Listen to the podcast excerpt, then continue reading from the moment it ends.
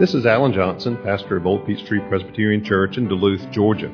The Bible is God's Word. It describes itself as living and active, sharper than any two edged sword. Therefore, any encounter with the Bible is a momentous thing because it never leaves us unchanged. My prayer for you as you hear this message is that the Holy Spirit will use it in your life to inform your mind, to feed your soul, and to help you grow in your faith in Christ. Please turn with me in your Bibles to Jeremiah chapter 16.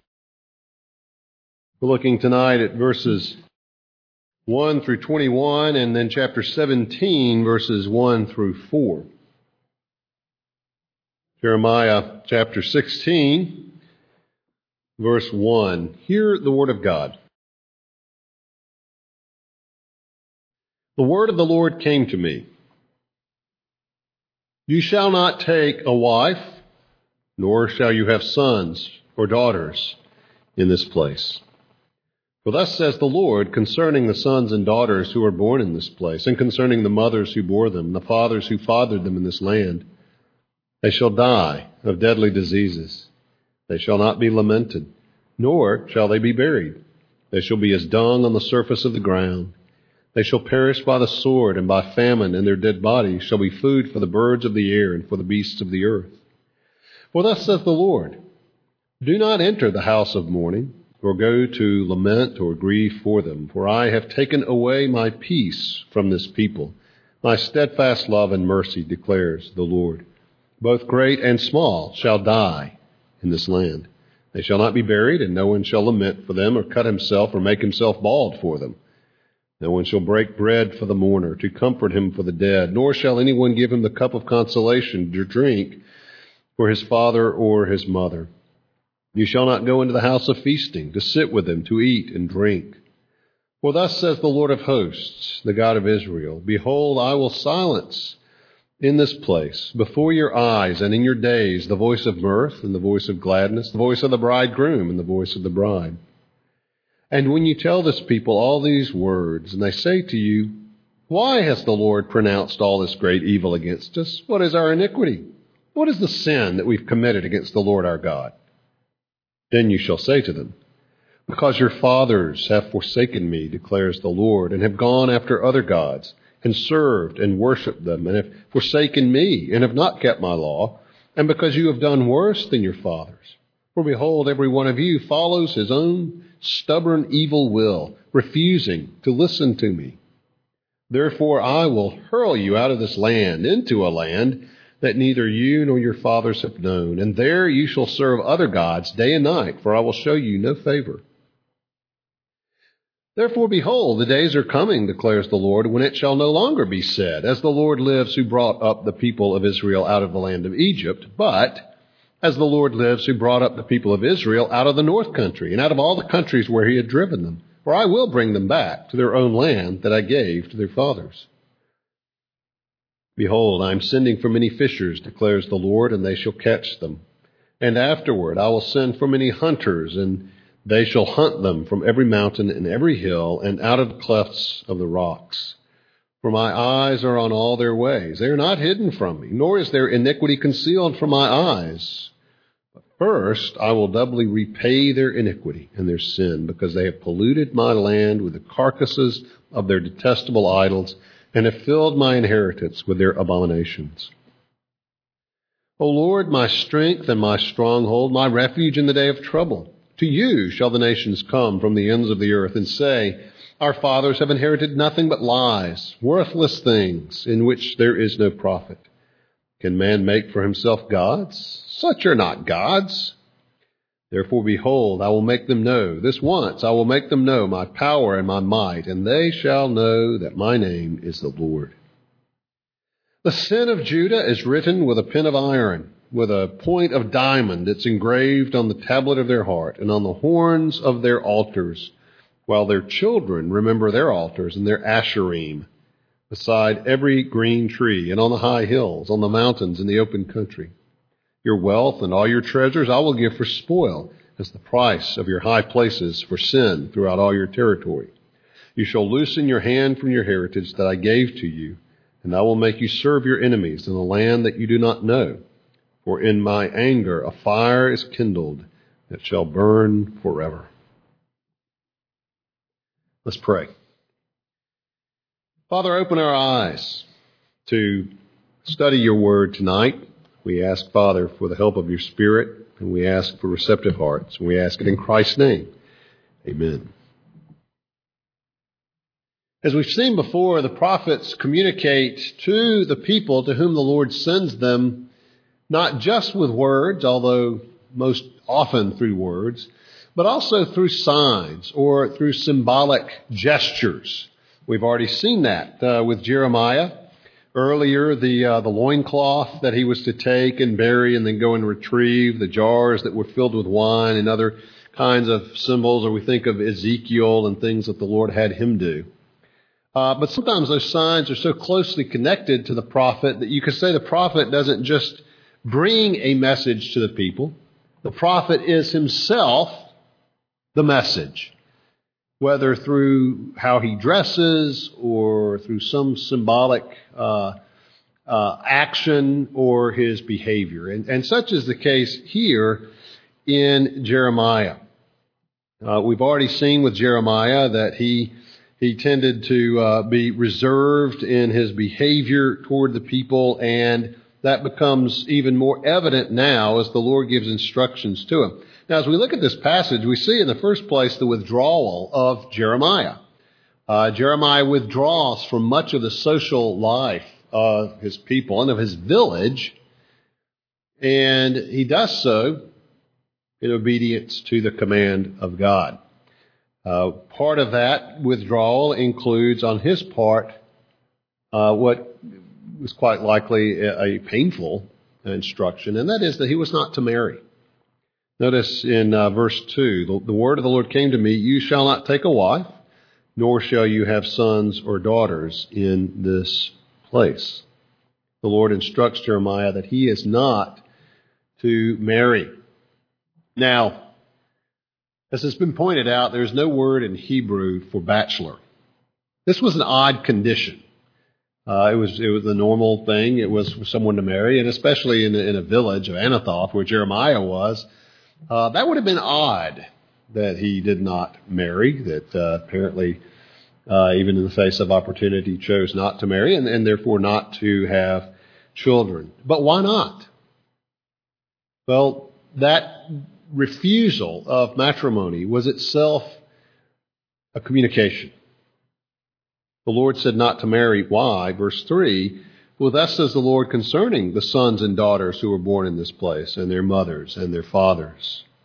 They shall die of deadly diseases. They shall not be lamented. They shall not be buried. We've already seen that as a, as a horrid condition, not to be buried, but for one's body simply to be left out as food. But this is a picture of the, on, uh, the oncoming destruction that they would experience. And because of the very short term prospects for Judah, because of the intense suffering that was to come, Jeremiah was not to marry.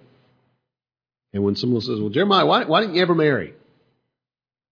Well, it wasn't just God said not to, but his declining to marry was testimony of the suffering that is to come. So part of his withdrawal in, involves this, this refusal to marry. But then along with that suffering, part of his withdrawal in, involves a, uh, a refusal to show sympathy. Look at verse 5.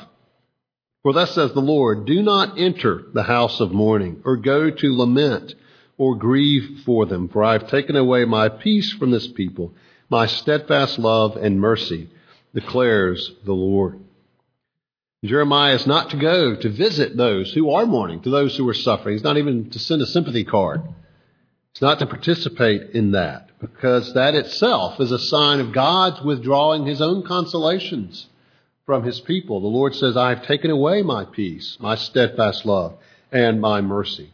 So not only is he not to marry, but in the face of suffering that inevitably people endure in this life, and even the uh, that suffering as it grows more intense uh, in the siege and so forth. He is not to show mercy. He is not to himself be a comforter, as a sign of God's withdrawing His peace. That this is God's judgment. Verse 6 Both great and small shall die in this land. They shall not be buried. No one shall lament for them, or cut himself, or make himself bald for them.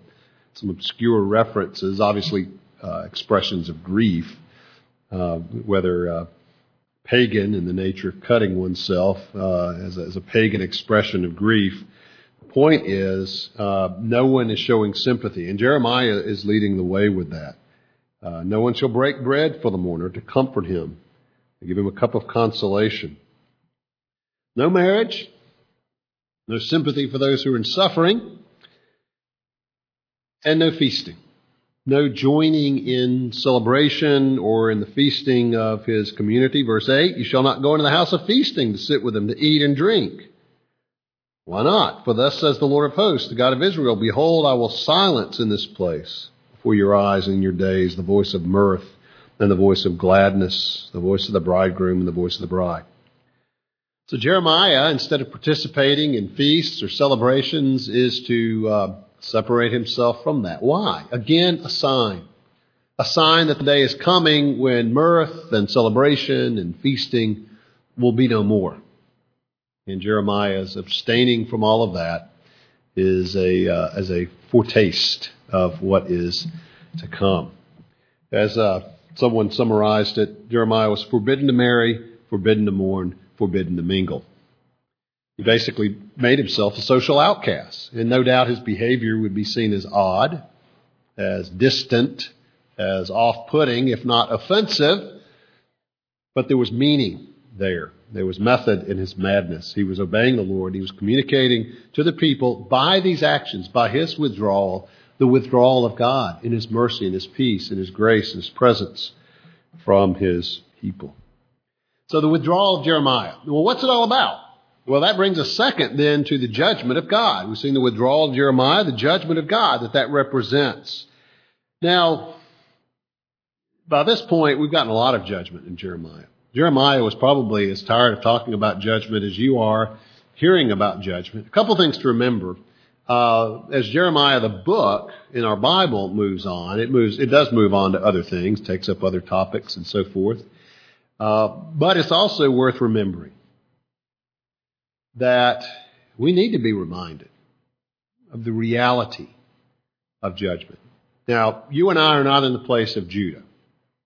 We are not, I trust, living in rebellion against God, open disobedience, uh, open idolatry. And so there is a sense in which this, this repeated and emphatic message of judgment and call to repentance misses us. Because that's not where we are. We are people who, by God's grace, want to follow Christ, want to honor the Lord, want to obey the Lord. But we need to hear this message of judgment for two reasons. One, apart from God's grace, this is where we would be. And two, all around us are people for whom this warning of judgment is a very relevant and very much appropriate message indeed. There's something about us that says eh, maybe God's not serious. Maybe you know at the end of the day he'll he'll he'll be lenient. But God makes it plain against Israel and Judah, but also against all people in all places that apart from his mercies in Christ, they are under the wrath and judgment of God.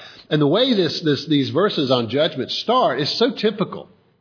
In fact, the judgment of God is, is captured by three different images here. First of all, the images of the image of bratty children. Look at verse 10. When you tell this this people all these words, you know, you explain to them why you're not married, why you don't send them sympathy cards, why you don't uh, why, why you don't celebrate with them different things in life. And they say to you, Why has the Lord pronounced all this great evil against us? What is our iniquity? What is the sin that we've committed against the Lord our God? Yeah, you're kind of just wanting to say, What? You know, they don't know. But that's just, you know, we've seen that. We've seen that in our children. We've seen that in adults. You know, what have I done? What did I do wrong? You know, you speak to your child and say, What? What? What did I do? You know, and they know full well what they did. But this, this, this very innocent look, astounded that you might find fault with the fact they slugged their brother, their sister, whatever it might be. What? What did I do? That's exactly the response of Judah to Jeremiah, to these symbolic actions. And they said, what, what sin have we done that the Lord is threatening all these judgments? The image of bratty children, you know, just amazed that someone would find fault with them. Well, the Lord answers that. Verse 11 You shall say to them, Because your fathers have forsaken me, gone up after other gods, and served and worshipped them. Uh, and in, indeed they did. Uh, going way back, but even uh, more recently, kings like Manasseh and, and, and others who sinned against God. But it wasn't just their fathers. Verse 12, because you have done worse than your fathers. For behold, every one of you follows his stubborn, evil will, refusing to listen to me. If those words don't characterize our human condition in its fallenness, Nothing does. Very, very concise, very succinct. Every one of you follows his stubborn, evil will, refusing to listen to me. let's start with that. We, we have our will. We do what we want to do. That will is described as evil. It's polluted by sin. It's stubborn, even in the face of correction. It wants to have its way. And we refuse to listen to the Lord. That, that's who we are by nature. That's who we are in our fallenness. And as a result of that, God says, I'm going to take you and I'm going to throw you from here to Babylon. I will hurl you out of this land into a land that neither you nor your fathers have known, and there you will serve other gods day and night, for I will show you no favor. You want to worship pagan deities? Fine. I'll send you into Babylon. You'll be surrounded by them. You can worship them all day long. There's another image of judgment here that, that we find, and that is of the image of being hunted, the image of being caught like a, a fish. Look at verses 16 through 18. Behold, I'm sending for many fishers, declares the Lord, and they will catch them. Afterward, I will send for many hunters, and they shall hunt them from every mountain and every hill, and out of the clefts of the rocks. My eyes are on all their ways. They're not hidden from me, nor is their iniquity concealed from my eyes. But first, I will doubly repay their iniquity and their sin because they polluted my land. They defiled it with the carcasses of their detestable idols, have filled my inheritance with their abominations. So this image here of the Lord sending fishermen after them, sending hunters after them to rout them out, to find them, to catch them because of their sin. Another image here that God uses as to their sin in his judgment. One of the bratty children of being hunted and caught, uh, but also just an image of, of, of persistence, of resolute stubbornness. Look at uh, chapter 17, verse 1. The sin of Judah is written with a pen of iron, with a point of diamond. It's engraved on the tablet of their heart and on the horns of their altars. The horns being the, the points, of the, the corners, upper corners of the altar that often were sort of curved up to help hold the wood or maybe the animal itself on the top of the altar. Uh, often in, in, in services of, of, sacrifice, blood would be taken and would be put on those points or the horns of the altar.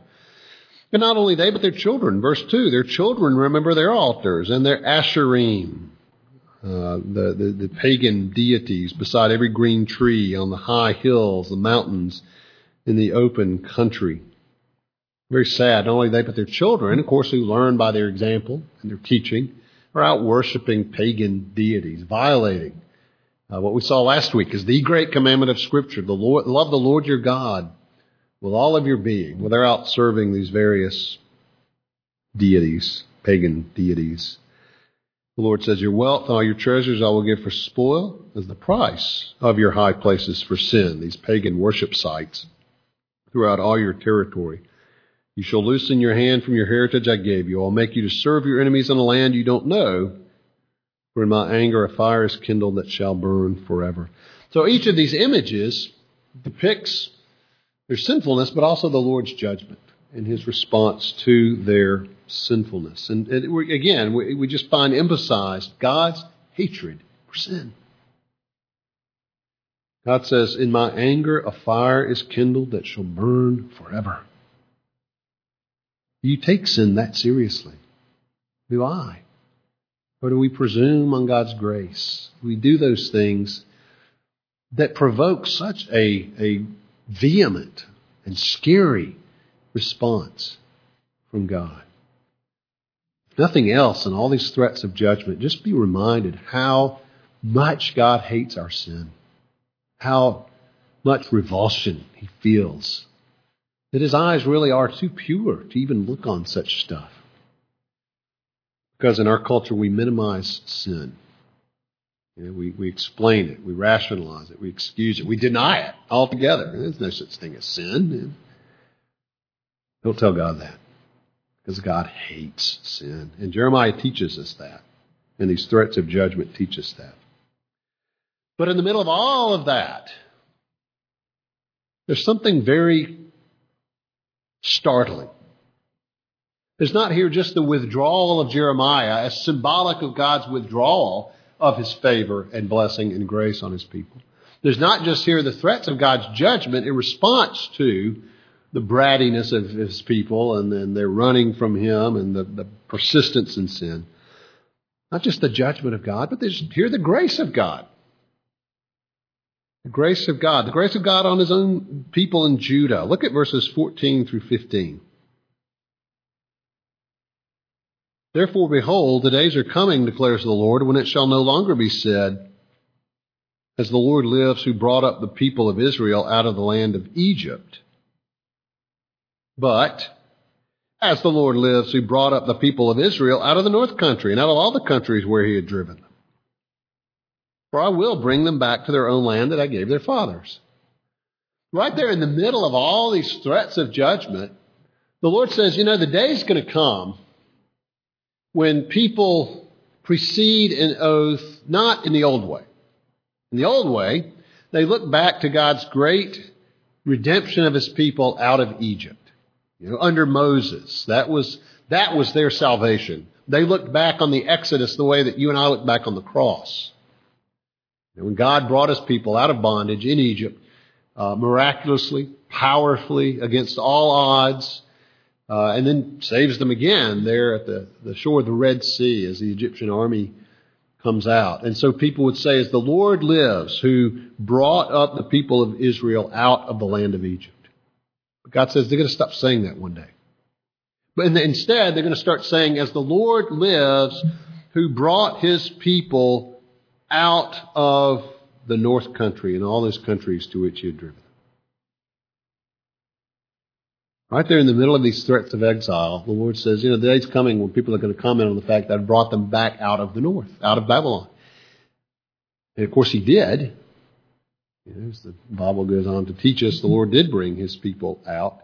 Because he says, I'll bring them back out, right here in the middle of all this. I'll bring them out of their land that I gave to their fathers. And so this grace is, is mentioned here toward Judah and returning them to the land. But there's more. Not just God's grace to Judah, but God's grace to the nations. Look at verse 19. O Lord, my strength, my stronghold, my refuge in the day of trouble, to you shall the nations come from the ends of the earth and say, this sounds like something Jeremiah would say, but this is actually the pagan nations now saying this.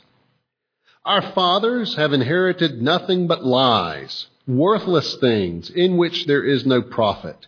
Can man make for himself gods? Such are not gods. Remember when Jonah was fleeing from the Lord and he's on the ship headed for Tarshish and the storm comes up and the, the, the ship is tossed, and the sailors are doing everything they can to save the ship. And they start praying, and they discover Jonah asleep there in the bowels of the ship, and they say, you know, plead with your God that he might deliver us. And Jonah explains who he is and what's what's happening, and um, you know what eventually what they have to do to save their ship, namely toss Jonah into the sea. But there's great irony there because Jonah's the one running from God. the word of the Lord came to Jonah. And Jonah's running from God. Jonah's hiding in the ship, even as these pagan sailors are crying out to their gods, praying for deliverance. And finally, even after Jonah tells them what they have to do, they try not to do that, and they finally realize there's there's no other alternative but to do as Jonah says and throw him. And so they say they pray and pray that God would have mercy on them and not hold Jonah's life against them.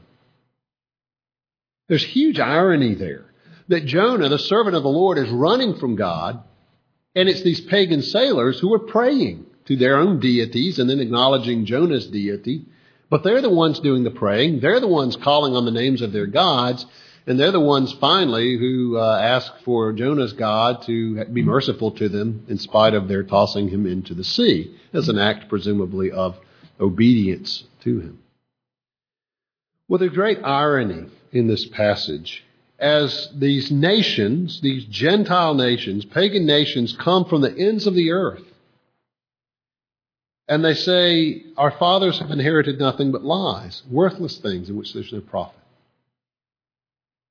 Acknowledging that. Whereas Israel, who is heir to this vast treasure of God's revelation, God's word, God's redemptive acts, counts that worthless and turns aside from it.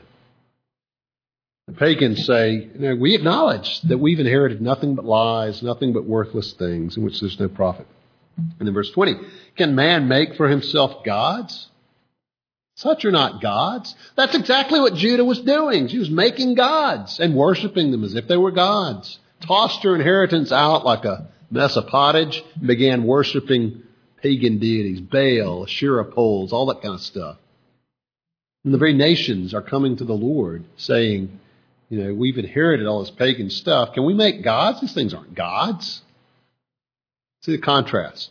See the irony there. You see the grace of God there.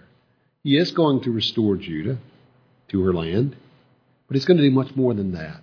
His grace is going to extend to the nations, so that even the nations, even the pagans, even the Gentiles will see the waywardness and see the error and see the folly and turn to the one true and living God. And therefore, verse 21, behold, I will make them know, this once I will make them know my power and my might, and they shall know that my name is the Lord. That's grace. That God would turn us from what has been described as the stubborn, evil will of our hearts to know the power and might of the Lord in Christ Jesus that they shall know that my name is the Lord. And you'll notice again large caps. Not just that I'm the master, but I am Yahweh.